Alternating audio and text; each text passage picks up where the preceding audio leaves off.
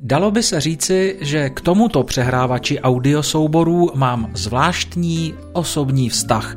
První XM Play se objevil už v roce 1998 a jeho používání mám spojené také se vznikem mého prvního webu Prasklá moucha.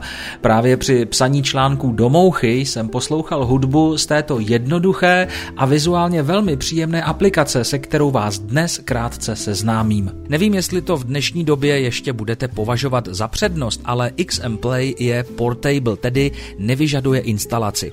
Po stažení a rozbalení souboru lze i hned spustit pomocí xmplay.exe. Odkaz na stažení naleznete také v našem článku. Méně zkušený uživatel by mohl mít problém s tím, že se v tomto případě nevytvoří zástupce na ploše nebo v panelu rychlého spuštění. Předpokládám však, že většina z vás něco takového zvládne manuálně. Výhoda portable aplikací je například v tom, že se mohou spustit rovnou z USB flash disku na kterémkoliv počítači a lze je tak snadno přenášet. Asi největší předností přehrávače XM Play je však jeho jednoduchost a především možnost použití graficky zajímavějších vzhledů, takzvaných skinů. Stáhnout je můžete přímo ze stránky autora a to z odkazu v našem článku. Jak můžete z následujícího obrázku vidět, já jsem si oblíbil skin s názvem MMD3, který má až 7 barevně odlišných kombinací. Velmi praktickou funkcí přehrávače je pak jeho minimalizování do samostatné přehrávací lišty, kterou lze uchytit v horní části obrazovky.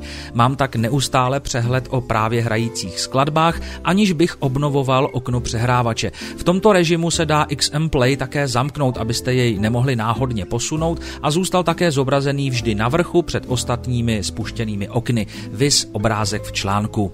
XM Play umí přehrávat všechny běžné běžné audioformáty MP3, MP2, MP1, OGG, VMA, WAV, MO3, IT, XM, S3M, MTM, MOD a dokonce UMX. Pracovat umí také s playlisty PLS či M3U, takže lze použít i na poslech internetových rádií, které tuto možnost spuštění vysílání nabízejí. Bez problémů mi fungují všechny stanice Českého rozhlasu. Výběr formátů naleznete v odkazu v článku. Na co bych však upozornil závěrem je položka Allow Multiple Instances v nastavení programu. Pokud totiž necháte tuto možnost zaškrtnutou, po spuštění přehrávače je totiž nastavena jako aktivní, budou se vám nové audiosoubory otevírat vždy v novém okně přehrávače, což bude mít za následek několik otevřených XM Play současně, pokud jste ty předchozí nezavřeli. Doporučuji proto položku deaktivovat. XM Play je zcela zdarma a svými možnostmi může směle konkurovat jiným audio přehrávačům.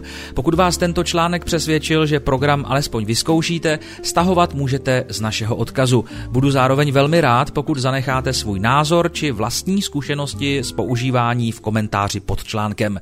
Díky.